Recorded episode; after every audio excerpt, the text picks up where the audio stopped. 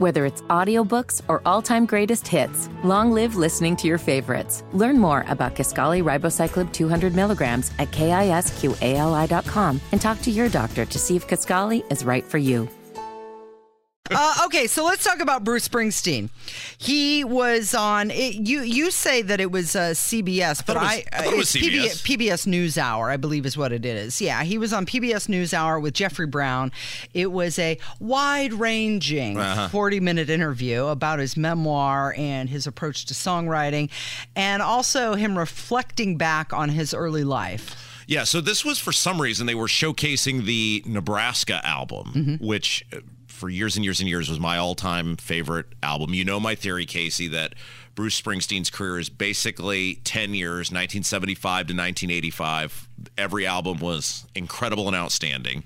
And Nebraska, it, it was very different at the time because he recorded it in his bedroom. Like he went into his bedroom with an eight-track recorder and just started playing into the eight track recorder and it's an acoustic guitar and this was at a time where he was um he had just come off multiple big tours born to run the river darkness on the edge of town and in this interview and I have no idea why they featured this thing on nebraska because last year was the 40th anniversary so it wasn't like there's some big thing but uh, i'm, I'm glad they did he was he was talking with the guy who was interviewing him about his stage in life. So he was in his early 30s. And, you know, Kev and I do the mentoring session. Yeah. Uh, we have been doing it a lot lately as I now work a second full time job, thanks to the Biden administration keeping everything very cheap and the Republicans keeping everything very low tax wise. Just thought it'd be great for my personal health to get a second full time job. But at the mentoring sessions, Kev, you know, Kev is entering that late 20s, early 30s phase where you sort of feel like, well, if I haven't by this point, then it's never going to happen. Yeah. And I, one of the things I've told Kev is when it comes to relationships, when it comes to the person you're going to marry, you absolutely cannot force that thing because forcing that thing will not you will not end up with the thing you desire and if you have something that resembles it it will not make ultimately make you happy. And so they uh, he was talking about the his space, he being Bruce Springsteen, his space in the world. He's this great rock star, but he has almost no personal life whatsoever. Right. He was spending all of his time crafting his career and his music. And I thought that this really this really hit home for me. And you know, Kevin and I've talked about this a bit because when you're younger, for many people, their career kind of becomes the thing that defines them. I got to be the best at this or I got to be the youngest at that.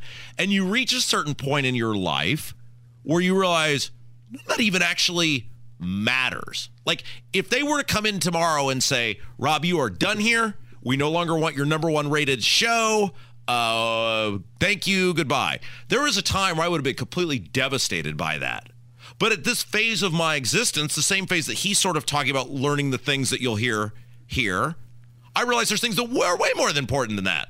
My family to me is so much more important than that. As long as I am capable of putting a roof over their head and food on their table, and I can do that if I went at FedEx, then that's fine. It doesn't it doesn't bother me anymore. And so I thought it was really refreshing when one of your heroes at the same point you were when he was at that point feels exactly the same way. And since it's half my show, I just decided we would play it.